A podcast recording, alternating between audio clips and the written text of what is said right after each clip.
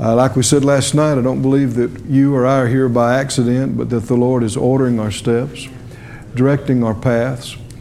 Um, what Brother John was saying is, uh, I'm, I'm, convinced of divine connections, uh, or you know what God does. The Bible said it's forever, and um, uh, it, it, He describes it to us by the natural physical body.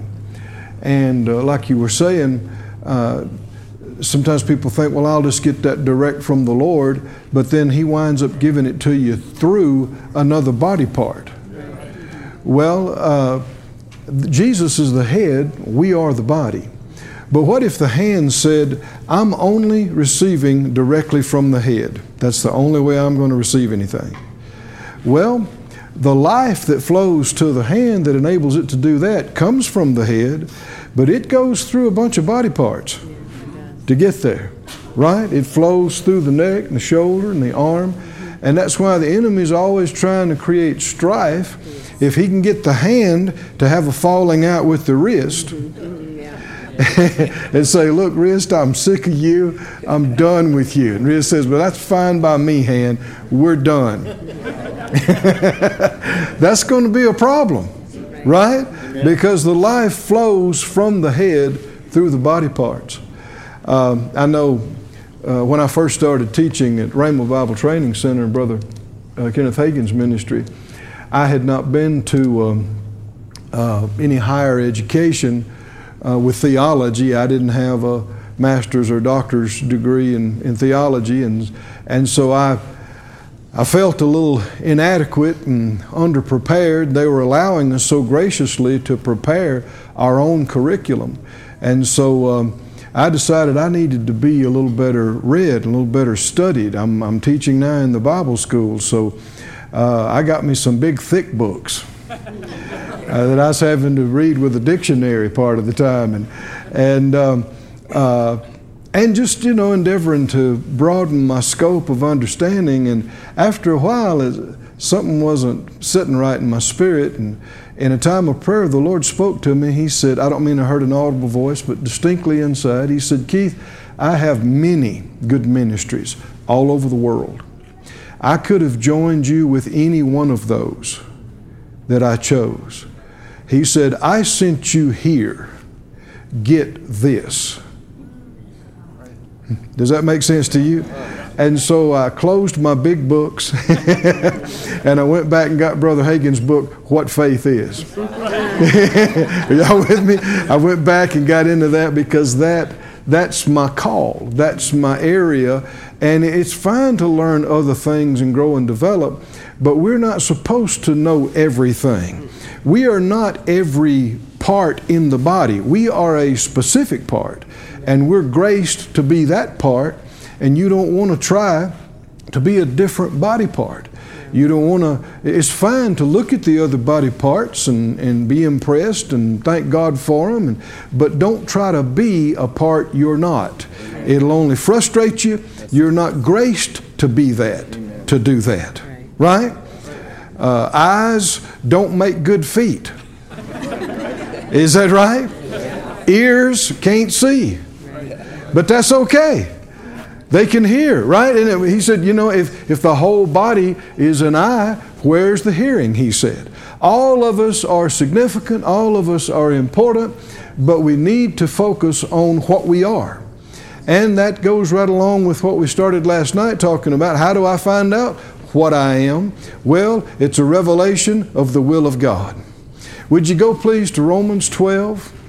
Let's look at scripture that we looked at last night and, and go on from here. And we're believing the Lord that we will get exactly what He's saying to us and not just learning things with our mind, but receiving a supply of the Spirit. Uh, the Lord's things are not outwardly discerned. Um, they, they are spiritually discerned, the scripture says. And in meetings like this, services like this, for the most part, we don't know all that God is doing. we, we just get a little bit from the surface, and there are times your spirit will get excited. And uh, you don't know why. your head is not caught up with, with your heart. And uh, God does great things in our hearts, in our spirits. You know, Brother Smith Wigglesworth was have said to have said this that he said, I'm a, I'm a thousand times bigger on the inside than I am on the outside. He, he, he's getting a revelation of his capacity. Well, you think about this. Uh, the Lord encourages us that we can be filled with all the fullness of God. That we can grasp the height and depth and breadth and length of the love of God. We have the capacity to know this, to experience this. Uh, I, years ago, I heard somebody talking about the brain and how that we have uh, uh, so all of these cells and synaptic capability, but that, uh, you know, sometimes you feel like if you've studied a lot, that you've got your brain full, you know. and uh, your mind is not your brain. Your brain is sim- simply the physical organ that your mind functions through. Your mind is unlimited. What you can learn, what you can understand, what you can remember is unlimited. You and I are made in the likeness and image of God. This life is the briefest thing we will ever do. If you live a hundred years, it's the shortest thing you will ever do. It is actually preparation for what comes next. We're being prepared for our role in the kingdom of God, ruling and reigning with Him. And so uh, never get to thinking, you know, uh, people hurt themselves by saying, well, you know, I'm 50 years old, you know, I, I just don't learn. I can't remember things like I. You, you should treat that worse than cussing. Because all you're doing is darkening your understanding when there is no reason for it. Someone says, Well, yeah, but I'm getting older. What does that have to do with it? Your, your spirit is not aging. Though the outward man is decaying, the inward man is renewed. Day by day, you haven't aged in a decay sense an hour since you were born again. And you never will. You're developing, you should be growing up and developing, but you'll never get old inside unless you take an old mindset and then you're just imposing things on yourself that are not real. You're believing lies. You can actually be more brilliant and more knowledgeable and have greater understanding of God and be sharp in your mind the older you get instead of going uh, the wrong way. Actually, losing your cognitive abilities and losing your memory is part of the curse of the law. Hmm? Has anybody read that? Read over in Deuteronomy 28, you'll see what I'm talking about.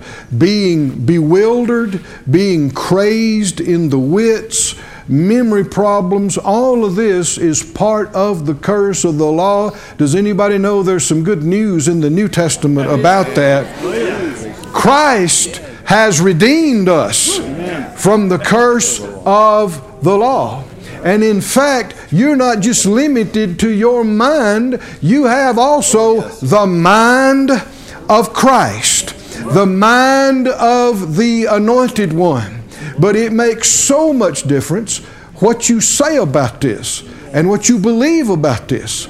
The enemy will bring symptoms and thoughts and feelings to you, and if you believe it and receive it and start talking, you will actually dumb yourself down.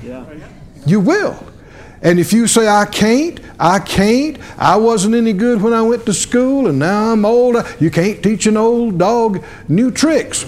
Well, honey child, you are not an old dog. That's right. You are a new creation. Amen. All things have passed away, all things have become new.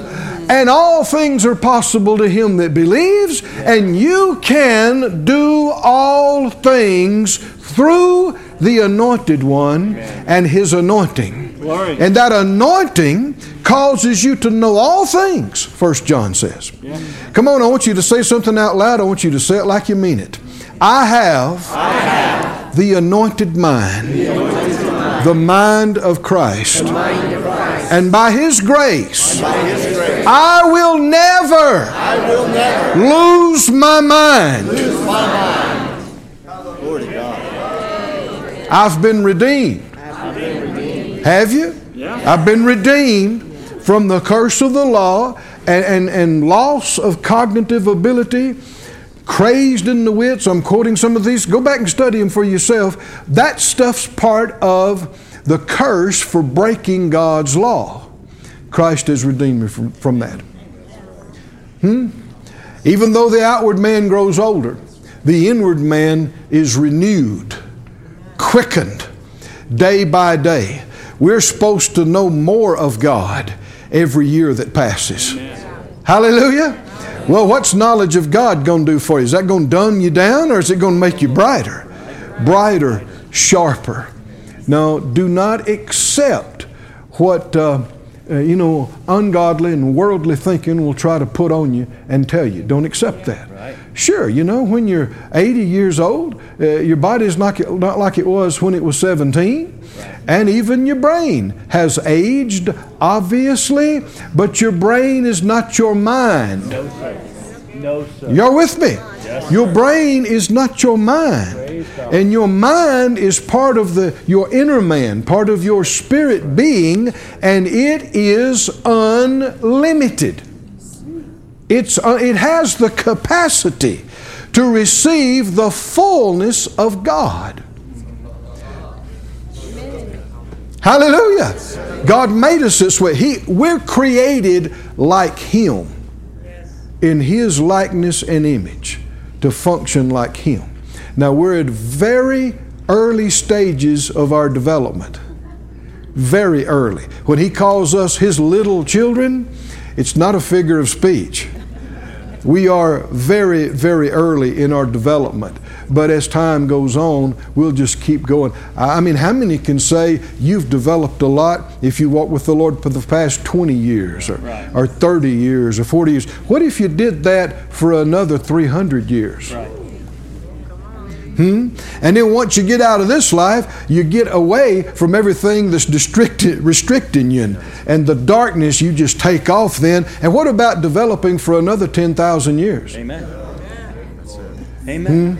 That's, that's when it's going to get to be where people, nobody will have to ask. People will just see you and they'll know you're a son of God. Hallelujah. By the way you look, by the way you talk, by the way you act, you're a being of light. And how do we get into all of that?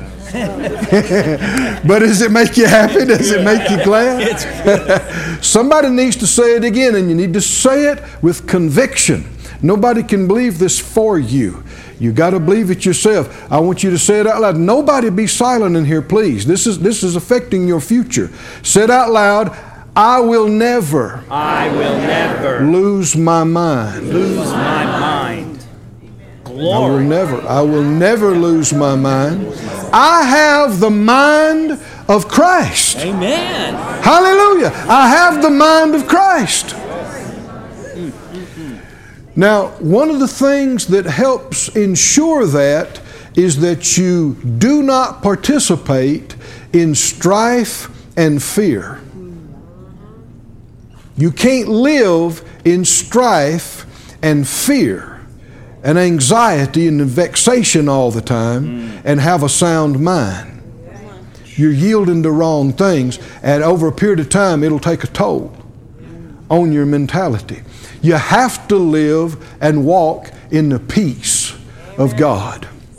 Hmm? And that doesn't mean there won't be issues in your life. You just have to recognize when it's time to cast that over on the Lord. And quit thinking about it, Quit talking about it.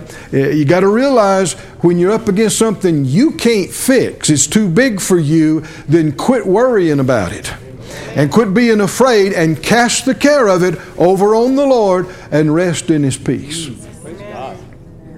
Can you say amen? And that's your choice. If you let the enemy, he will keep you upset about something all the time. Hmm? He's very tricky that way. He's very subtle. And uh, uh, people keep thinking, well, as soon as I get this done, as soon as we get this fixed, then I'll relax a little bit more. No, you won't. There'll be something else. There will be something else. If you, it's not eliminating all the issues from your life. You're never going to do that. You live down here where stuff is going on. It's your reaction to it that's the issue. If you let it upset you, if you let it get to you, the enemy's got your number. And it's going to be one thing after another, and you're going to be upset or angry or hurt or worried or scared about something all the time, and that will take a toll on your body, on your immune system, on every part of your being. It'll cause you to die prematurely. It'll make you susceptible to any number of things, and mo- uh, worst of which is the fear and spiritual. But we have the peace of God that passes understanding, that can keep our hearts and minds, but you only live in it if you keep your mind stayed on Him. You can change your mind like a channel on a TV. Don't say you can't.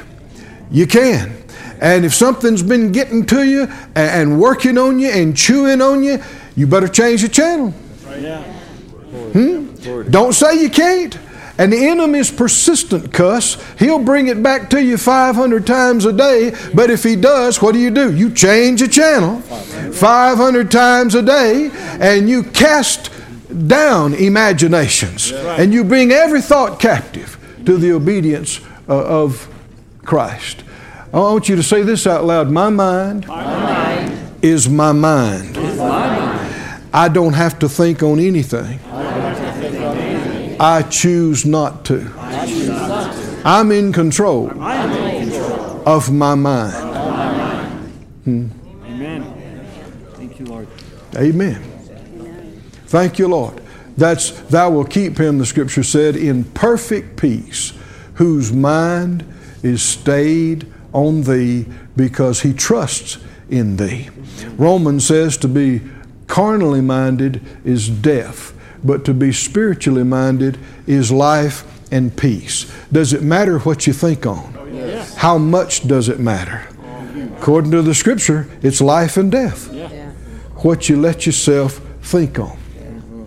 Um, Brother Hagin said this before. He said, You, you can't prevent uh, wrong thoughts from coming to you any more than you can prevent a bird from flying over your head.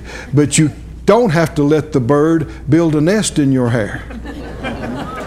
Is that right? You got control over that, right?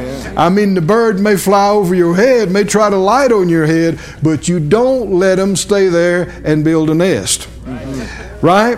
Set up camp, make a home in your hair or in your mind, we're talking about. So thoughts will come. And the enemy try to bring them again and again, and they can be accompanied by very strong feelings.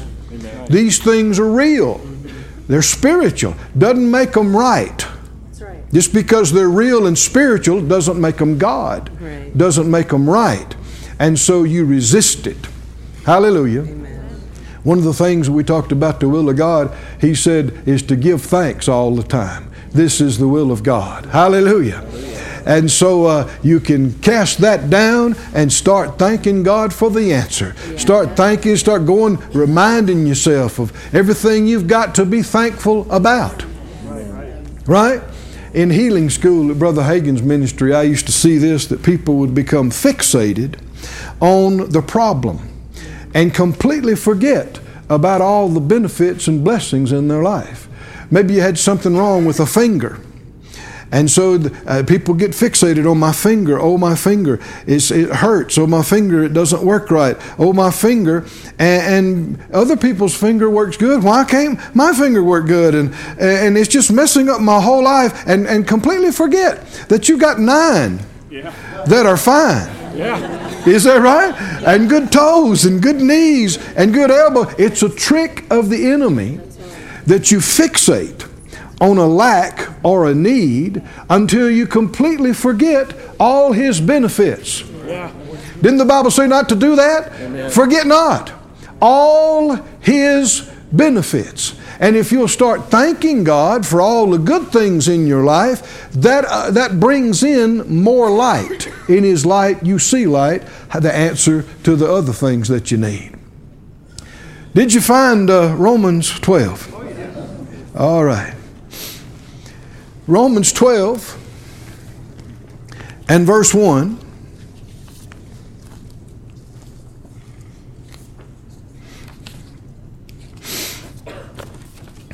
Thank you, Lord. Verse 1, he said, I beseech you, brethren, by the mercies of God, that you present your bodies a living sacrifice, wholly acceptable to God, which is your reasonable service. And he went on to say, And be not conformed to this world, but be transformed by the renewing of your mind. Don't be conformed to being conformed is to be made like, to be made the same as the world. And you, do you know what you have to do to be conformed? Nothing. Nothing. That's right.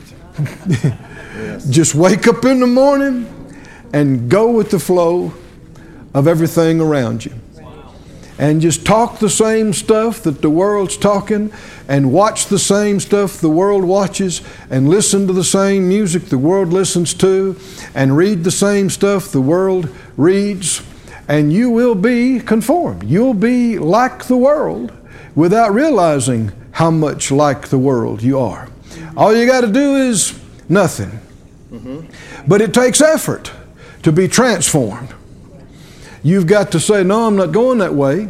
Transformed by the renewing of your mind, the result of that being that you can prove and distinguish what is the good, acceptable, that's translated well pleasing, and perfect, yeah, it could also be translated complete will of God.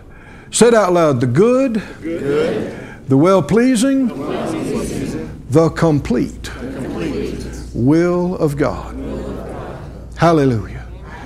It, there's not much more important that we could talk about because if, uh, if we live and die and never find or accomplish the will of God, we have wasted our life. We've wasted our life. The will of God is God's plan and His purpose. And He has something to say about everything in our life. God is not just an add on for the Christian. hmm? Our life is to be governed by His leadership. He is Lord, and He has a will, He has a plan. Before you and I were ever born, God saw us, He knew us, and He had chosen for us our place in the body, our graces that He added to us, we're not supposed to just try to decide what we want to be and do. We are to seek Him and discover what He has already foreordained for us to be and do, and follow that and accomplish it throughout our life. So that we can say, like we're talking last night with Paul, I've uh, uh, run a good race, I've fought a good fight, I've finished my course. Amen. Did you hear that phrase? I've finished my course. So do we have do you have a course? Paul said he was aware he had a course. Well, a course is a path. It is a direction. And, and there are a lot of other paths and courses that people take, but it doesn't mean it's the one for you. And the Lord said there's a broad way that leads to destruction. And there's a lot of people that find that way. But there's a, a, a narrow path that leads to life. And relatively, compared to the billions on the planet, few that find it. It's not okay to just go any direction. It's not okay to just live anywhere or work anywhere or go to church anywhere or marry just anybody. Right. Hmm? Well, it's just, you know, whatever I like, whatever I want to do. You can live that way and it'll be a disaster. That's right. It'll be failure after failure after failure, and sadly, millions of Christians, that's how they're living. But you can submit yourself to the Lordship of Jesus and ask Him about everything. Hmm? Anybody remember Proverbs? What, 3, 3 5, and 6? He talked about uh, trust in the Lord with all your heart, lean not to your own understanding. What did he go on to say? Can you put that up on the screen? What is it? Proverbs 3 6. Uh, we're, we're two now, I think. Proverbs 3 6. It says, In all your ways acknowledge him, and he shall direct thy paths. Do you want God to direct your paths? Hmm? How many would like for God to direct your paths? How about all day today, God's directing your paths? Now let's just stop here again. There are a lot of Christians that are saying they believe God is directing their paths, that everything that is happening is God directing your path. That is not true. If that's true, why do you have verses like this? That you need to acknowledge Him in all your ways and He'll direct your path. If He's controlling everything, you don't need to acknowledge anything. He's controlling it all anyway. Can you see this? No. The truth is, you can do your own thing Yes, sir. apart from God. You can ignore God your whole life and never seek His will or His plan, and never find it, and live and die, and never do the will of God, the plan of God for your life. Well, that's a wasted life. But here, if you acknowledge Him in all your ways, He shall direct your path. What does that mean? You're constantly checking in with Him. Hmm? Even though you, you know what you want to do, you know what you think you like, still don't just make the plan, don't just do it. What do you do? Ask.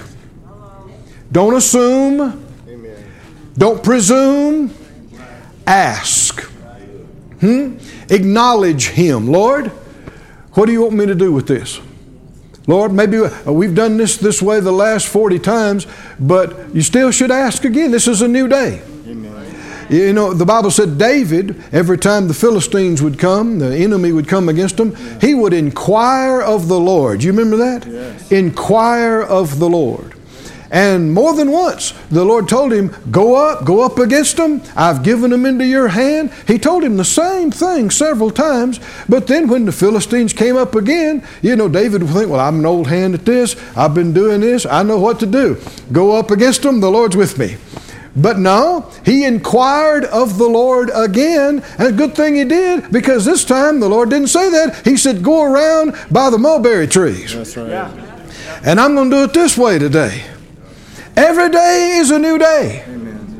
And, and we don't have, if anybody ever comes out with a 3,000 volume book on what to do in every situation, don't buy it. Save your money.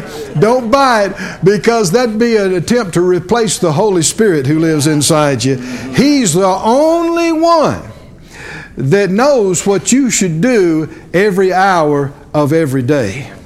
Hmm? And you'll learn principles in the Word, but the ap- specific application day in, day out, you need to look to the one who's on the inside of you. Said out loud, in all my ways, acknowledge him.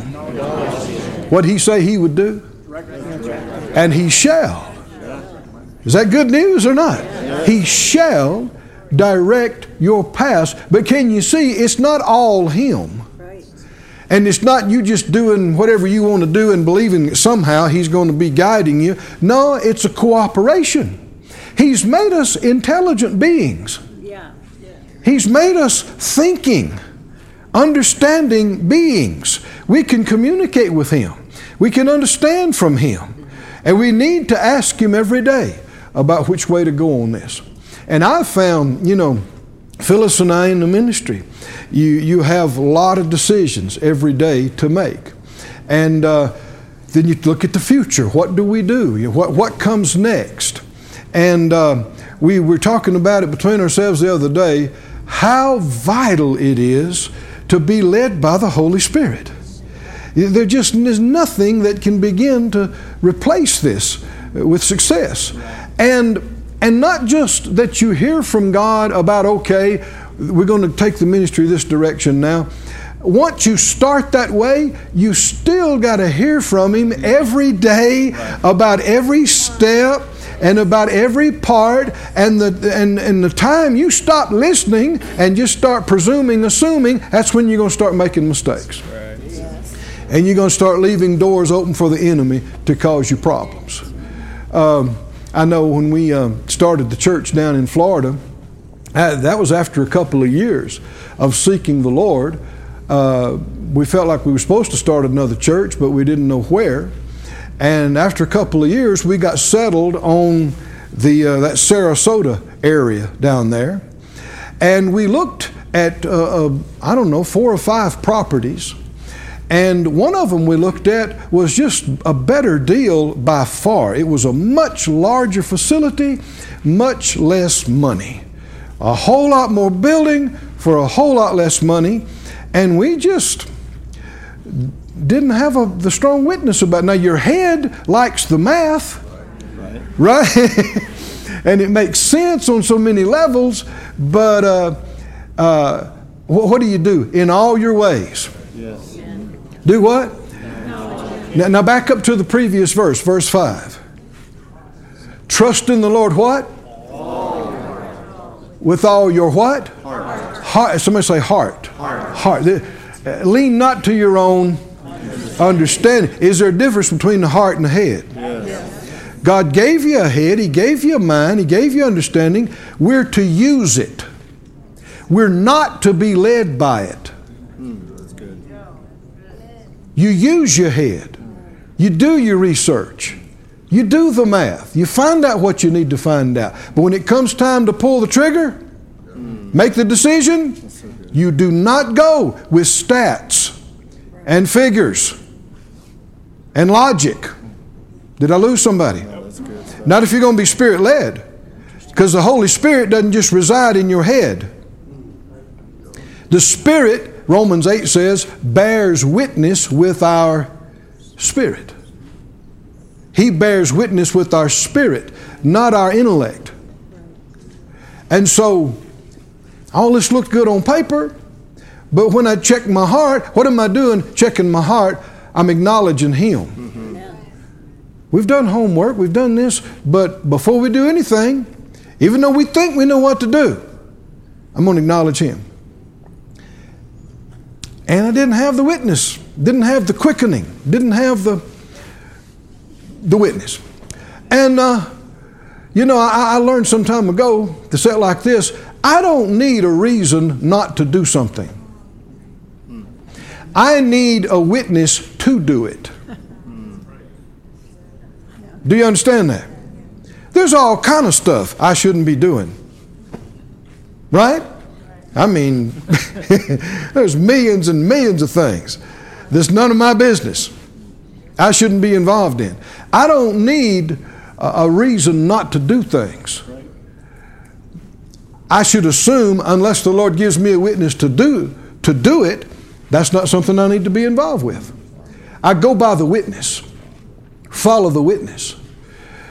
And so, didn't have the witness about this building. There was another property we had seen first off, they said it was sold. In fact, they had put it in the paper that it was sold. They had run a story about who was coming in there. It had been on the local news that it was sold and the county was, and city was underwriting some stuff and, and this was happening and that was happening. but that's the one we had to witness about. it wasn't quite as big, it was uh, more money, and it was sold.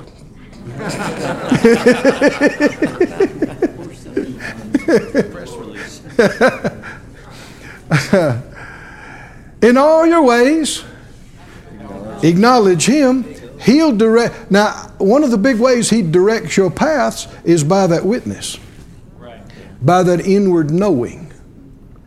In fact, just turn there, Romans 8. Let's, let's remind ourselves of what I'm talking about here. Romans 8. We have the Holy Spirit inside of us, living inside of us. We should be, Brother Hagin used to say this, more God inside minded.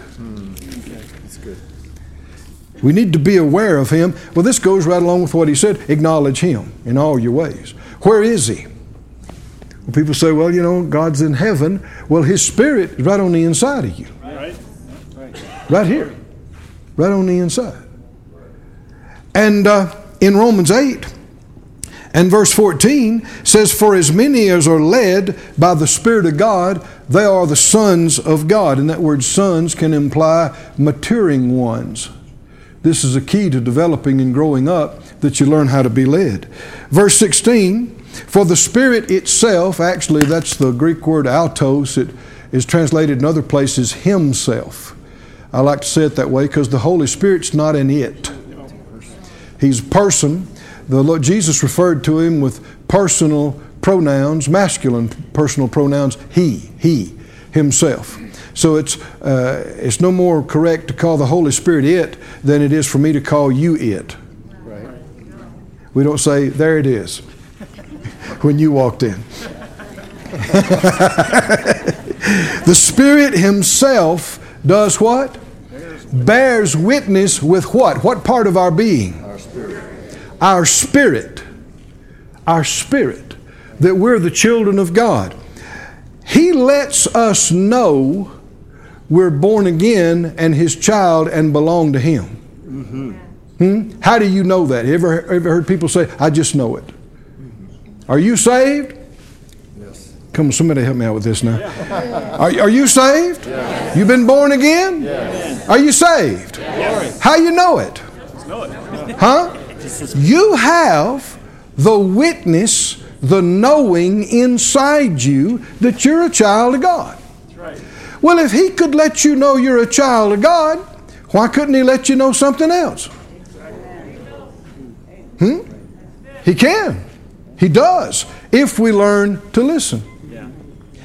Um, and so, uh, with that property I talked about, we uh, we just called the people anyway and said, uh, you know, uh, heard that was sold, but just wanted to check and see. And the, the the owner was upset. They said, no, the deal is not done, and they've put it in the paper and they've put it on the news. They said, well, we don't want to get in anybody's way, but if it turns out it is available, we're interested.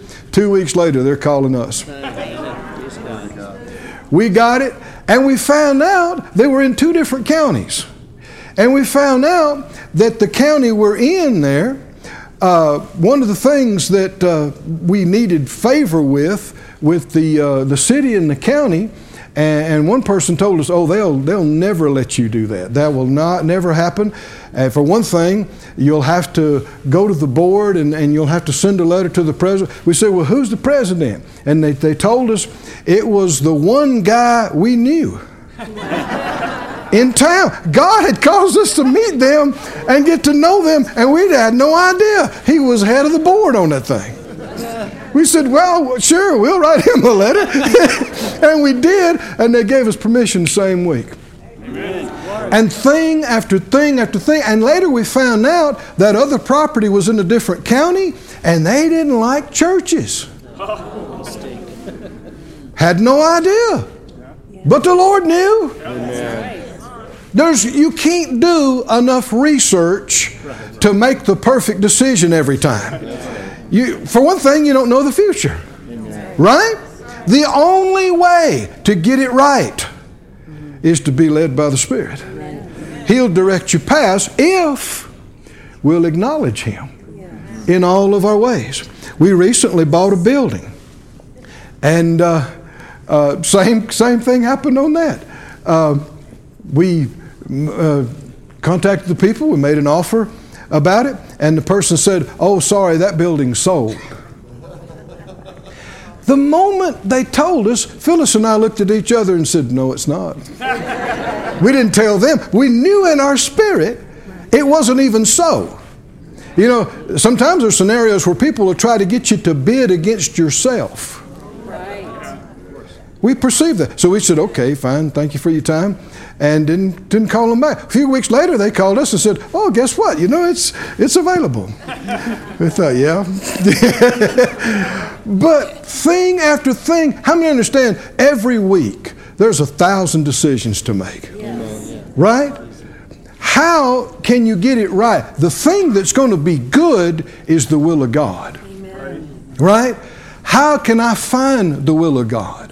Well, you feed on His Word and learning, you learn things about Him in a general sense, but then you need to pray and pray in the Spirit, and every time something comes up, check your check in with him acknowledge him in all your ways and then he'll direct your paths. He'll give you the witness. Follow that witness. You'll be right again and again and again and again until people think you must be a genius. How do you do that all the time? Uh, don't be dumb and take credit for it. If you want to keep getting help you better tell the truth right now. Say no i have help. I have major help who? The Holy Spirit. No, I don't know all that. No, I'm, I didn't figure all that out. I just, He prompted me to go this way, and I went that way. Amen. Praise God. I, I, I could stay here the rest of the day and tell you story after story after story after testimony after testimony of how the Lord helped us get it right. But what we're talking about too is even though you get direction, you know, uh, like for instance, we, we got it settled, we should start a church in this area. Well, we would have been just 10 miles off and missed the perfect will of God. Yeah. Can you see that? You say, well, I was supposed to start a church here. Yeah, but you got to keep listening every day. Right? And, and it keeps getting refined, and the focus keeps getting more, more pinpoint and more pinpoint. You walk with Him, and you walk in the light, and the path gets brighter and brighter. Can you say amen? Come on, confess it out, out loud. Say, I'm led by the Holy Spirit. He bears witness with my spirit. He orders my steps. He directs my paths. He causes me to know. Hallelujah. There are times you need to just in the middle, eh, when your head is, eh, is swirling about something, you just need to speak right out loud and say, I will make the right choice. I will make the right decision. And you're not talking about what you know, you're talking about He's leading me. He's guiding me. He'll cause me to know. I have an unction of the Holy One, and I know all things that I need to know. I'll go the right way. I'll do the right thing. And you especially need to say it if you've made the wrong turn the last four times. Don't blame God. Take the responsibility, right? You didn't acknowledge Him. You just went off without listening, without checking. We've all made mistakes, but learn from them. And uh, don't move too quickly. Wait on Him. Said out loud, trust in the Lord. With all your heart. Lean not to your own understanding. In all your ways, acknowledge Him, and He shall direct thy paths. Thank you, Lord. You know, as pastors, uh, we've have people on a continuous basis that are coming up and, and they're saying, you know, well, they, they want to marry this one, or uh, they're going into this profession, or they're going want to go into this ministry, or they're leaving, go here and there, and and time after time, uh, if something comes up, and Phyllis maybe will tell me about it, and I'll say, well, did they ask? Hello. Did they ask? No, no, they told us. Well, uh, the Lord said to me some years ago, He said, Many of my people are working without a net. You know, that's a, a trapeze term, Yeah. right? Yeah, how many know it's not smart to walk the high wire without a net? Because if you fall, that could be your last uh, performance. Right? But if you got a net, if you got a net, you fall, uh, you, you bounce, you go, oops. right? Get off the net, go back and work on it some more. Well, what does the Lord mean? A lot of my people are working without a, he's, many of my people are, are working without a net. He said they're not getting the benefits of the gifts I've given them. And that's apostle, prophet, evangelist, pastor, teacher, the gifts he's given them. Why? Because they, ha- they, they won't give them the place in their life. You know, they, there's no submission uh, in many places to these things. And it's a mistake because God has put anointings on people in your life to help protect you. And God will give them things that's beyond them for your sake. They'll say and do some things, they don't even know what they're saying and doing. But God's doing it for you. If you'll give it respect, if you'll give it place. There's been numerous times where people did come and ask, and we were able to tell them, well, we, we have a check about that. Uh, won't you do this instead? Give this some time, and they were spared. Well, somebody say, Thank you, Lord. And it's not because we were so smart, it's because uh, the Lord gave these, these things as gifts, as protection, as help. And that doesn't mean that you just look to a man to make your decisions for you. We're not talking about that. But why did God give us gifts? What are they for? They're, they're for a number of things. And how do we get into that? but uh, you know, recently some some uh, said, you know, so and so said that they're leaving, they're going to do this, and I said, well, did they ask? And she said, well, no, they didn't ask. Well, what can you tell them? They didn't. You have not, because you didn't ask. Somebody says, well, if you've got something strong, you should just go tell them. No, you're wrong. They should ask. You know, for instance, the Bible said, Is any sick among you? Let him call Right. for the elders of the church. Hmm? I've heard people say, Well, yeah, but you know, they should find out if I'm sick and just come check. Not according to the Bible. What, what do you mean? What do you mean? You asking opens a door spiritually. If you don't have enough respect to ask properly, then they likely could not help you with their faith and prayer. Mm. Come on. I know when I first started in the ministry, I thought the minister's job was to do anything anybody asked you to do. and that kept me busy. and on one occasion, this person asked me to go visit their friend in the hospital that was very sick. And so I did. And I, sh- I showed up at the door and I knocked, and um, they said, Who are you? I said, Well, I'm, you know, Keith Moore, and, and so and so asked me, and they said, You're a preacher? I said, Yeah. They said, I don't believe in that junk, and they cussed. They said, Get out of here. I came because their friend asked me to go. I shouldn't have gone. Y'all with me, friends? What does the scripture say? Any sick among you, what? Let him call for the elders. Why? Because you're in, in asking and calling for, you're showing respect. You're giving place to. You're saying, I have faith in your call in ministry and the anointing on your life. These things must be given place to, or there won't be any manifestation of it. Jesus, in his own hometown, could do no mighty work. Didn't say he chose not to, said he couldn't. Why? Because he's functioning as a man.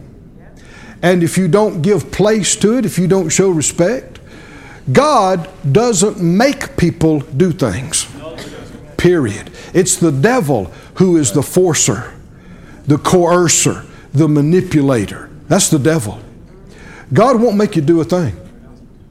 If you don't ask, if you don't open yourself, if you don't submit yourself, if you don't give place, remember the Bible said, submit yourselves to God. Then it says, resist the devil, and he'll flee from you. Humble yourselves under the mighty hand of God, that he may exalt you. Hallelujah. In due time, due season. So it's a giving place. And giving place to his will, in fact, uh, where, where are you right now in the scriptures? Romans 8, that's a good place.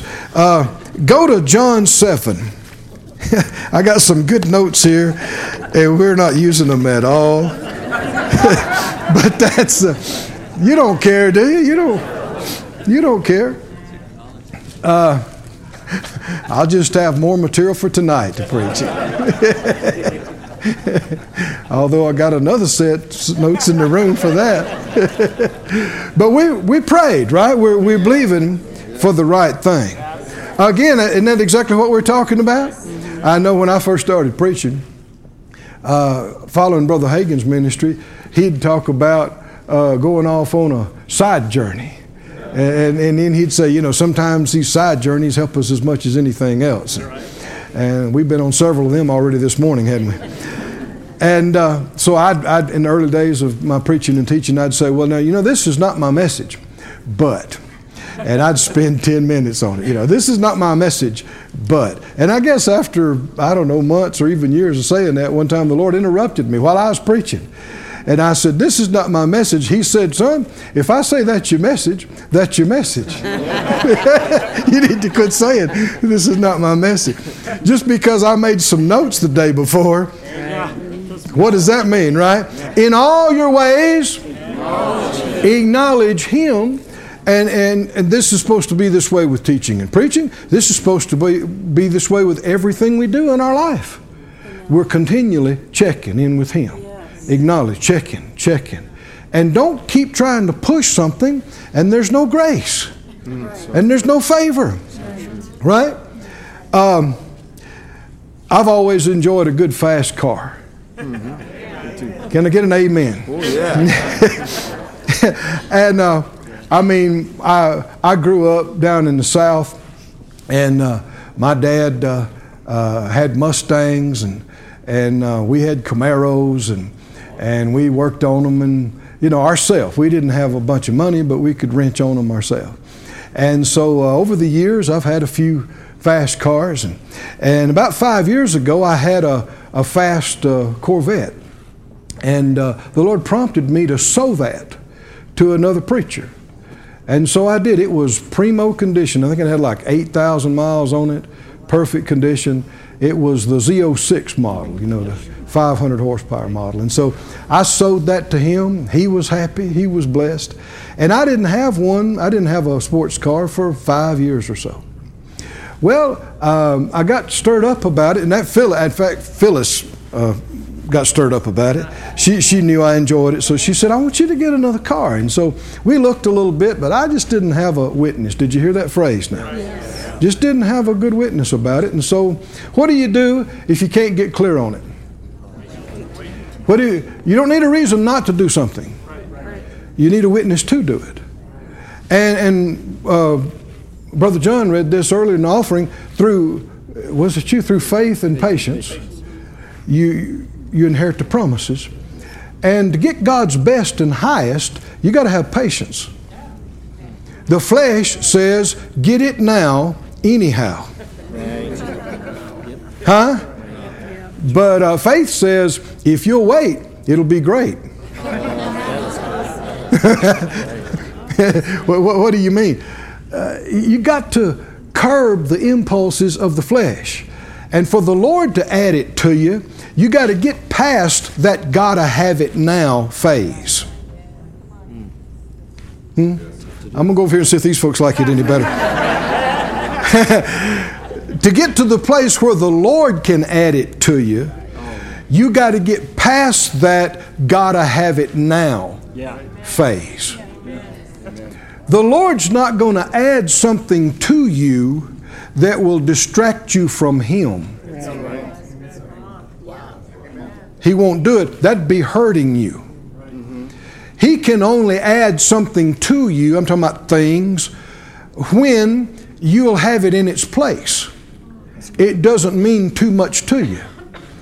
And you'll you got to be where you can have it today and give it away tomorrow. Amen. Or sell it or sow it, right? It's just a thing. Right? Comes, goes. But it's not it doesn't have a big place in your heart. You don't love it. I, changed my vocabulary some years ago when it comes to the term love. I don't love things. I don't love cars, houses, airplanes, clothes, jewelry. I don't love pizza. You're with me now? Why? That's too strong a word. Pizza's not supposed to have a big place in my heart. Right? Could have a small place in my stomach, but not, not a big part of my heart. I don't love my car. For one thing, it will never love you back. Ever. I know people try to bond. They try to bond with things, but it is plastic and steel and rubber, and it's going to be destroyed with everything else one day. It'll never love you back. You love God, and you love people, right? But you don't love things. And um, how'd I get off on that? well, this is my message, though, right? This, this is my message. the car and didn't have a witness about it. Well, finally, I, did. I got. They came out with the new Z06. It had 650 horsepower, and I thought, oh yeah, now that that could work. And so, but uh, but still, even though I had a witness that it was okay to get one, do I have it all? No, No, I, there's so many other things I need to get settled on. Right? Which one? Where? The price? How? Even though I can have part of it right, say it out loud in all your ways. Acknowledge Him. So, uh, Phyllis and I both have a good witness. We have some money that I've saved. I actually had a little pickup, a 52 Ford pickup, all original. Yeah, flathead V8. And uh, I'd driven it around for a few years, but I couldn't keep up with the traffic. you know, these old trucks, are, and around Sarasota, it's pretty pretty sprite traffic. And and I, anyway, I had enjoyed it, and and somebody wanted to buy it for five thousand more than what I paid for it. So I said, okay. So now I got some money to put on my car, my sports car, and so we're ready to buy. And I found one that had had a few miles on it. Was a great price. Went up to see it. Phyllis and I did, and um, the the guys let us sit there for 30 minutes without acknowledging us or having, we'd already told they knew we were there and they weren't busy and there just wasn't much favor going on why am i telling you this and so uh, they took me out to see the car it was nice you know but no strong witness drove it around oh it's a great car but no strong witness and so I drove a brand new one that was sitting right beside this, had a few miles on it, and boy, they, they were the same. Came back in, offered the guy a good price for it. He said, Well, it's up to me. I'd just say no right now. But I have to take it to my, uh, whoever it was over him. You know, just kind of short and curt. I thought, well, you know, this we're ready buyers, you know, and are we not even going to discuss this? I mean, I made you an offer, counter, you know. But it wasn't that way. And so as we sat there, Phyllis and I just thought, you know, we just need to go. We, I came there to buy a car. Now, here's where a lot of times people get upset with the people. Hmm? And not realize that the Lord could be trying to help you.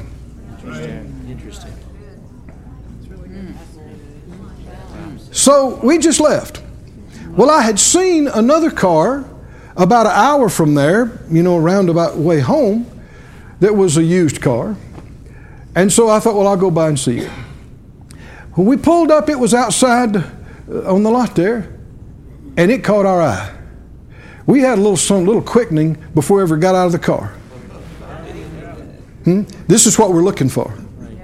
More than a color, more than an option. I, I had a color I thought I liked. This wasn't it.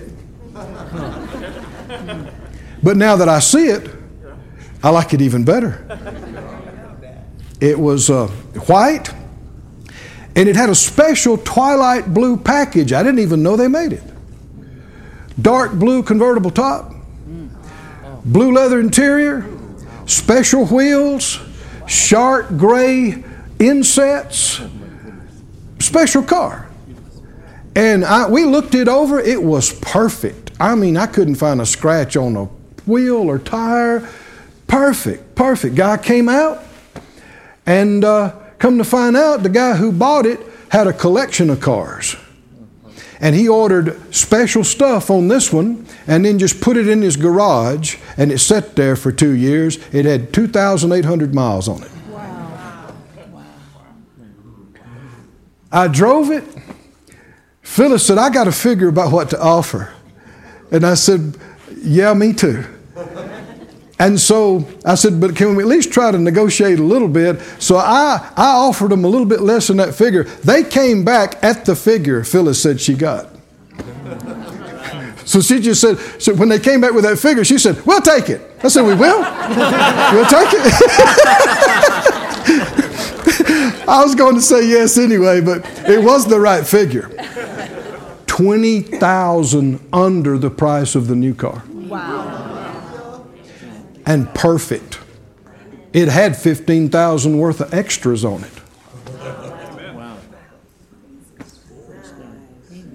Why, why did I tell you all that?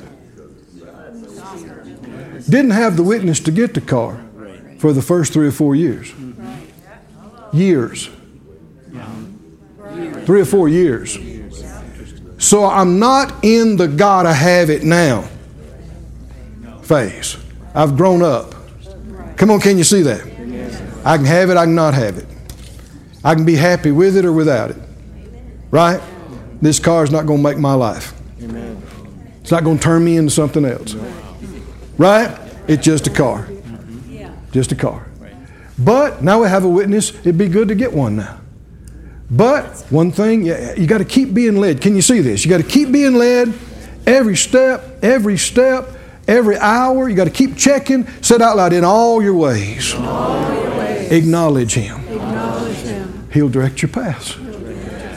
I mean, I, I didn't even, it, it took me the whole next two weeks to find out what was on the car. I didn't even know they put that stuff on the car. This guy checked every box you could check. And it was perfect. And I'm enjoying it. It's, it's a great car. And the Lord gives us richly all things to enjoy, the Bible says. But you got to do it. If, you, if He's going to add it to you, it's got to be His way. That's right. His time. You can add stuff to you the wrong way and the wrong time, and it'll be a burden. That's right. But the blessing of the Lord, it makes rich, and there's no sorrow in it. There's no, there's no burden. There's no problem with it. Praise God. Wow. well, it's time to close, and uh, still on the introduction. So go to go to John that we talked about, John seven, and I think I'll close with this. But isn't it important? We're talking about the will of God. Some people would mock and scoff and say, well, you know, you trying to say is the will of God for you to have a fast Corvette? Yeah. Are those things only made for the ungodly? No. Huh? Are new cars only made for the ungodly? No. Sports cars only made for the ungodly? No. The Bible said He gives us richly all things to enjoy. And if the Lord uh, didn't spare uh, His only Son, but gave Him up for us, Romans says, How will He not with Him give us all things? If the Lord ever thought something was too much and too big to give you, it would have been Jesus. Yeah. Yeah. Right? And he's already given you Jesus. Do you think after he's given you Jesus, he thinks a car is a lot? Yeah. or a house? Or clo- no, these things are very small in his eyes. He's not opposed. In fact, uh, uh, Brother Hagin said uh, one of those visions where the Lord appeared to him and taught him about how to be led by the Spirit. He said, He told him this. He said, If you'll learn how to follow my Spirit, I'll make you rich. He said that surprised him. He'd never heard anything like that, you know. The head of the church, he said, looking at him, told him this. And then he said he, the Lord perceived his thoughts because he was wrestling with that a little bit. He said, I'm not opposed to my children being rich. I'm opposed to their being covetous. Covetous. And that's things meaning too much to you. Hmm? Covetousness is idolatry, Colossians said. It's not the thing, it's how important is it to you.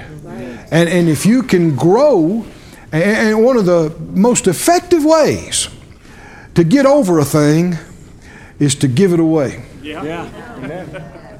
To sow it. Hmm? Did you notice what I mentioned five years before? I sold my best car I'd ever had, right? And there always, if you're following the Lord, there'll always be a time where He'll deal with you to sow the best one you've ever had. Did God ask Abraham for Isaac? Would he ever ask you for your Isaac? Yes. Your Isaac is the greatest thing you've ever had. It's the biggest thing you've ever had. And if you choke on it and go, no, no, no, that's that's that's my baby, then you've just put your finger on the problem. Right. It means too much to you. Yeah. And the Lord doesn't care if you have five of them, but He doesn't want it to mean too much to you. Yeah. And you got to go through the process of walking with Him to die to it. Amen. This is part of crucifying the flesh and get to where you, you're happy with it, you're happy without it. Hmm? My joy is not dependent on things. I have joy in the Holy Spirit. Hallelujah. He's my joy. He's my peace. He's my strength. These things will come and go. In John 7, I think we'll close with this, like I said. Y'all are laughing now. not sure if you believe that or not. huh? Uh, to the best of my knowledge, I'll say that. So, John 7 14, about the midst of the feast, Jesus went up to the temple and taught. The Jews marveled and saying, How knows this man letters, having never learned? How does he talk like this? Where did he get this? And you'll see in the next couple of verses, Jesus did not take credit for his messages, nor for the, for, for the revelation. Jesus never took credit for one message that he preached. He never took credit for one healing that happened in his ministry.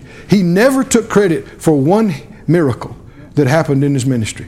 In fact, he said, I can of my own self do nothing. Did Jesus say it or not? Why? Because he's doing what he's doing as a man. That's right. And he told us, if you believe on me, the works I do, you'll do also. And greater works than these shall you do. Well, if he's doing them as God, how could we believe that? Right. That we can do what he did. Right. I'm not God, you're not God. But if he did it as a man, Amen. And he would anoint us with the same spirit, we see the glorious possibilities of doing the same kind of things in his name.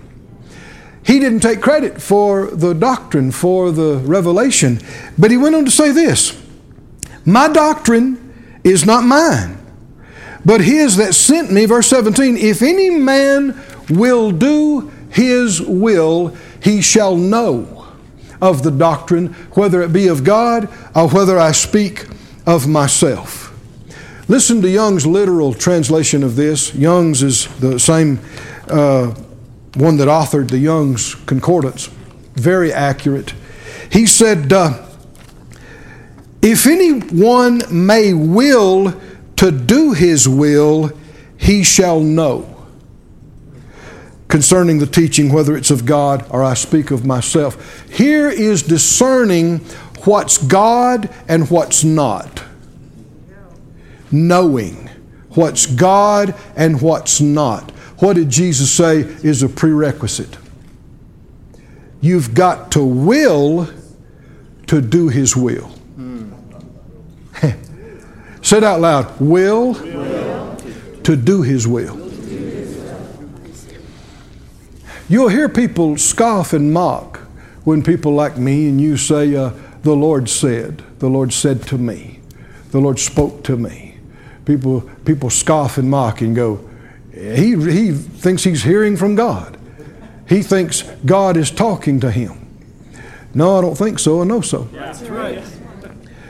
Well, well, but they don't understand what you're talking about. They think that's why you'll hear me repeatedly say, uh, I didn't hear an audible voice, Right. Right. but I knew distinctly inside. Because people don't understand, especially people outside the church, they don't have a clue what you're talking about when you say that. So we do need to use scripture language Yeah. instead of just inventing our own phraseology in talking about these things. But you'll see that Jesus repeatedly told people in his teaching and preaching, he would, he would pause and say, Him that has ears to hear, let him hear it. And you see in the book of Revelation, when the angel was, was giving the words and, and, the, and the Lord was giving these things, uh, time and time again it would say, To him that has ears to hear, him that has ears to hear, him that has ears to hear. What does that mean? That means that just because you got these things on the side of your head doesn't mean you'll hear what God's saying to you.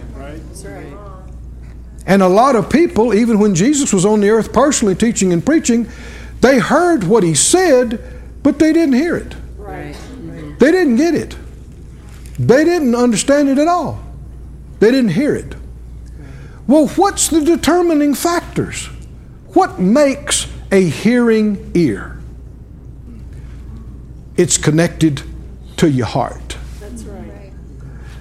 A willing heart makes a hearing ear. That's worth you coming to church this morning, right? Right there. Now that's that's just me saying a different way what Jesus said right here. Because they are asking the question, where did these teachings and preachings come from? Then their heart, they knew they were from God, but they didn't want to acknowledge that. And so they're trying to make an issue out of it. And Jesus said, uh, I, it, it didn't come from me, came from Him.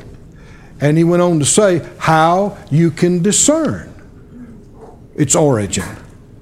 And we're still talking about how you can discern what is that good and well pleasing and complete will of God. That your mind be renewed so that you can prove and distinguish what is the will of God. How can I know whether it's God or whether it's just man? How can I know? Well, you got to have an ear that hears because God is communicating all the time. You know, you hear people say, Well, I, I just can't seem to hear from God. Well, it's not because He's not talking. Amen. Yeah. Right. Hmm? No, He is faithful. Didn't He say, Acknowledge me in all your ways, and He'll direct your paths? Will He do it or not? Can you count on Him? If you acknowledge Him, could you count on Him to do that? It's a whole lot like radio waves. Radio waves are unseen. There's all kind of stuff in the air right now. Right? Wi-Fi, video, audio. It's in here. It's everywhere. But the only way you'll perceive it is through a device that's configured for it. Well, the Spirit of God bears witness with your spirit. If you're expecting a phone call, you don't just go stand by the refrigerator. At least not yet. I mean, that may happen next week. I don't know.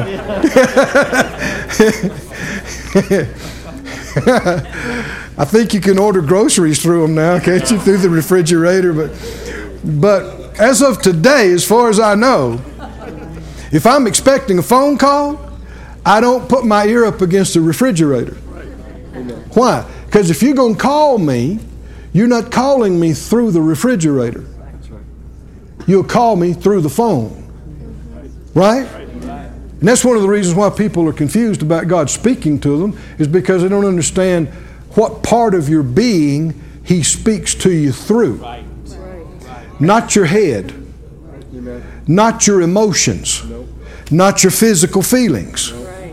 The Spirit, we, got, we just got through reading uh, Romans 8.16. The Spirit of God bears witness with what part of my being? My spirit, my inner man. So I'm sensing Him.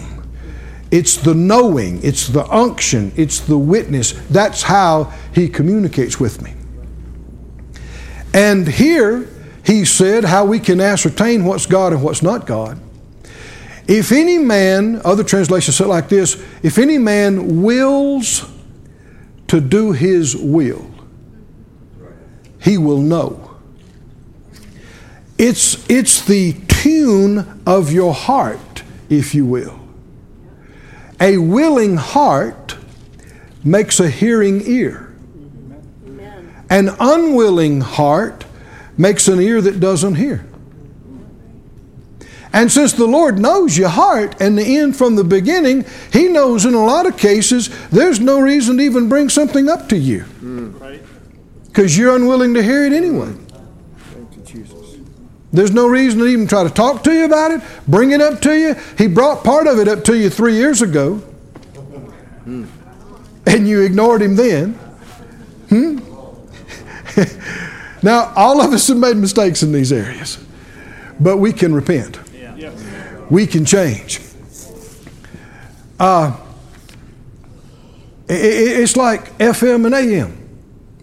You never pick up uh, FM station on the AM band, right? And you can work on other parts of it and try to get it, but you still won't get it. You can say, What I need on my car is bigger antenna. and so you put a bigger antenna, and you're still on the AM band, you're not going to get the FM station. And so you say, What I need is more power. I need more power. So you put some big amps in your car. Still not picking up the FM station. So what, what I need is, is bigger speakers. And so, man, you, you got the power, you got the whip antenna, you got the big speakers, and it sounds like you're frying bacon three blocks away. and you still cannot pick up the FM station. So you say, well, something's wrong with that station. Something's wrong with the FM station. So you drive out to the FM station and you put your bumper up against the building. and you can't hear a thing. So it's got to be something wrong with the station. Right? There's not something wrong with the station. You're on the wrong band. The Lord said this to me years ago. He said, You can pick up the plan on the willing band. Oh, my gosh. Does that make sense?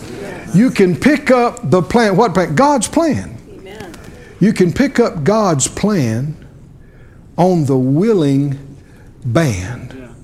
Now, I didn't make that up. Did you see this right here in John 7 17? If any man wills to do his will, he will know. He'll know whether it's of God or of man. I know some years ago, I, uh, oh, this has been 25 years ago. I was uh, busy teaching in the school there at Rhema and healing school and prayer school. And uh,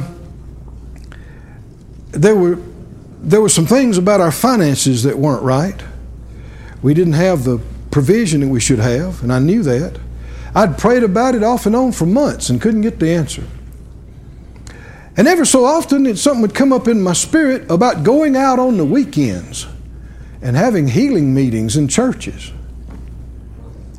I didn't want to hear that though, because I was busy during the week, and you want a day, you want a couple of days off, you know. And so, when you don't want to hear something, your mind can do things. You can do mental gymnastics, juggling it. Well, what was that? Oh, we don't know what that that was. That was just a, you know, that was a random stray thought.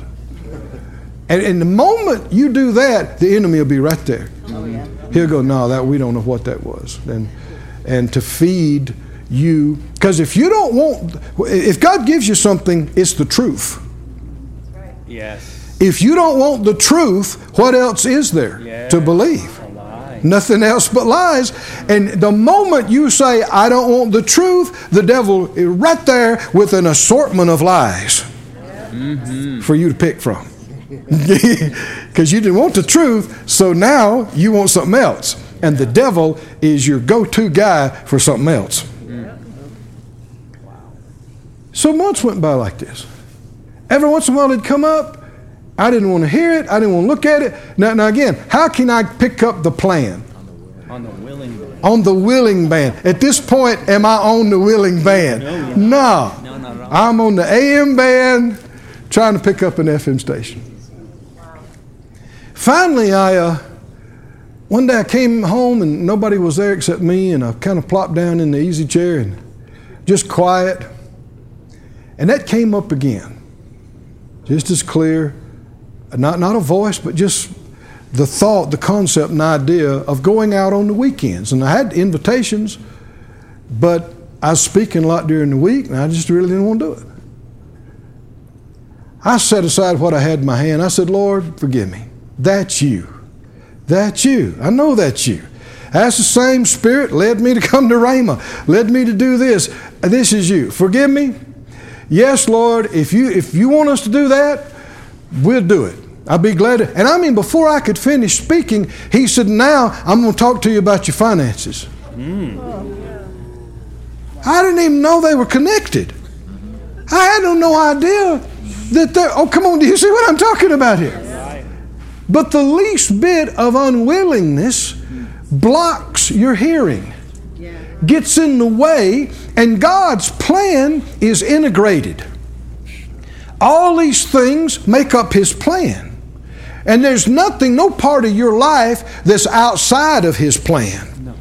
Every part of your, your, your, your health, your, your mental, your emotional, your financial, your marriage, your family, everything is an integrated part of God's plan.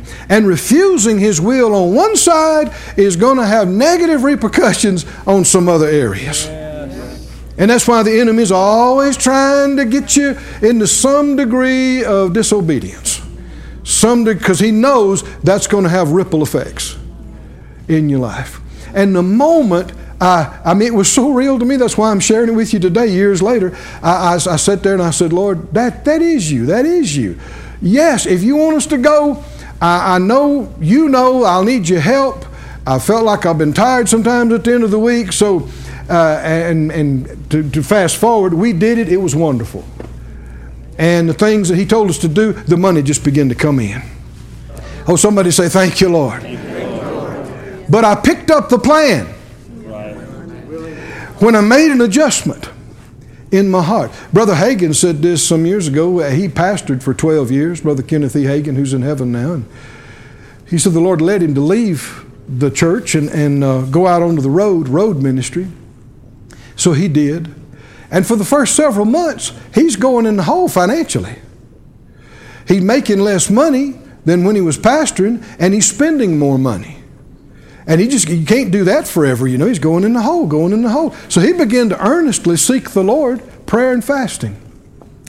And he kept quoting to the Lord Isaiah 1 uh, 19. He said, If you be willing and obedient, you'll eat the good of the land. And he said, Lord, I, I, I'm, obeyed what you told me to do. And I left the church and I'm out here doing, but I'm not eating the good of the land. And my kids are not eating the good of the land. And, and he's praying. And, and fa- finally, after a couple of days, he said, The Lord spoke to him and said, Well, the problem is you don't qualify. He said, Lord, I don't qualify. He said, I, I did what you told me to do. You, you told me to. li-" He said, Yes, but you weren't willing. Yeah. Still not willing. See, he's complaining.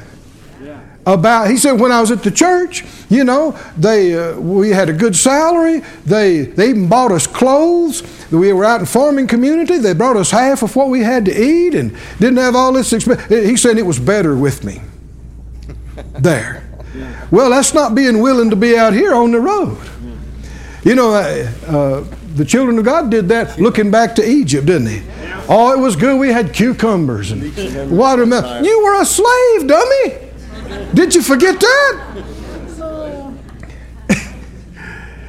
he said, Brother Hagin said, when the Lord told him that, he got it. He said, and he said, don't tell me it takes a long time to get willing. He said, I made the adjustment immediately. He said, Lord, I'm willing. You know I'm willing. The devil knows I'm willing.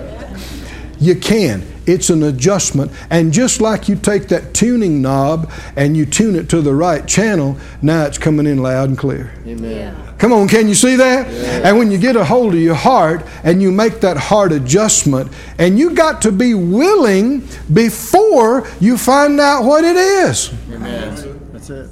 That takes faith. Another word is trust. You got to trust Him that he's not going to mislead you. He's not going to hurt you. He's not. He, if you have to leave something, he's not taking something away from you. You're going to wind up in better shape than you've ever been. I know when the Lord dealt with us to leave uh, Oklahoma and go to Branson to start the church there. Um, we had been there 20 years, and we had believed from a, a, a rough apartment in a bad part of town to a better apartment to a better apartment to a rent house to a house to a dream house in 20 years. We had just got the house that we had had on our vision list for 15 years. And we got it for a crazy low price. And Phyllis had just got, uh, she was believing God, and somebody gave her the money to redo her kitchen. She had just got it done. And the Lord's dealing with us leave. Leave. And we're, we're struggling with that a little bit. We had just got uh, uh, a little aircraft to travel in, just got a hangar. We were just a few minutes, five minutes away from the airport. We were set up to travel, and we enjoyed it. And Branson is a little bitty place. And the airport, it was a little short strip. What, what was it? What is it, 3,900 feet? With a cliff on both ends.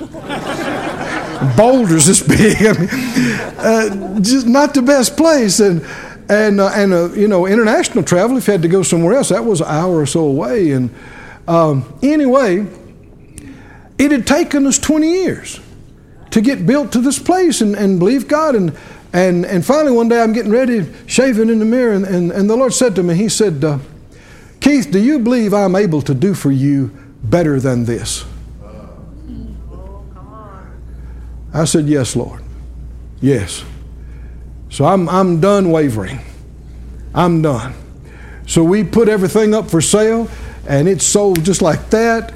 And we, we left our dream home, moved into a little uh, rent house where the water didn't work very well. And, uh, but see, if you follow the Lord all the way, you're going to have to do this. Mm-hmm. You're, you're going, there's cycles. There's cycles. And we weren't there in Branson two weeks the Lord spoke to me. He said, I'm going to give you the best of Branson. Now, He had asked me before we left, Do you believe I can do for you better than, better, we're talking about better than what you have here? I said, Yes, Lord. And so we left it. We liquidated, we left. It took a few years, but we wound up with a far better house than we had ever had, overlooking the lake.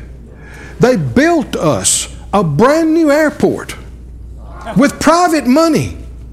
Only one in the country has commercial service built with private money. Glory to God. The Lord gave us primo spot on the strip. We're on the strip, got a big sign like everybody. I saw y'all got a video sign out here. All right. Yeah, everybody needs a good sign. And and the Lord has done it. Gave us 72 acres. Right on the strip. Prime, prime. He has done it. Gave us the best. But if we hadn't been willing to turn loose of what we had, we'd have never found out about it. And this happens time after time after time. If you're going to follow Him all the way, you'll find yourself doing this turning loose of what you've known and going in to the unknown. Isn't that right? The Bible said Abraham went out mm-hmm. not knowing mm-hmm. where he was going. The Lord told him, Leave mom and dad and leave your, your people and go out to a place I will show you. Imagine his neighbors going, Are you leaving? Are you going? Yeah. Where are you going? Where y'all moving to? The Lord said He'd show me. Now, people think he's a real nut, right? And he's a father of the faith. Abraham. And you can tell he really did hear from God because of how it worked out. Amen. Thank you, Lord. You can pick up the plan on the willing band. The moment you get serious, in fact, why don't you just stand with me right now?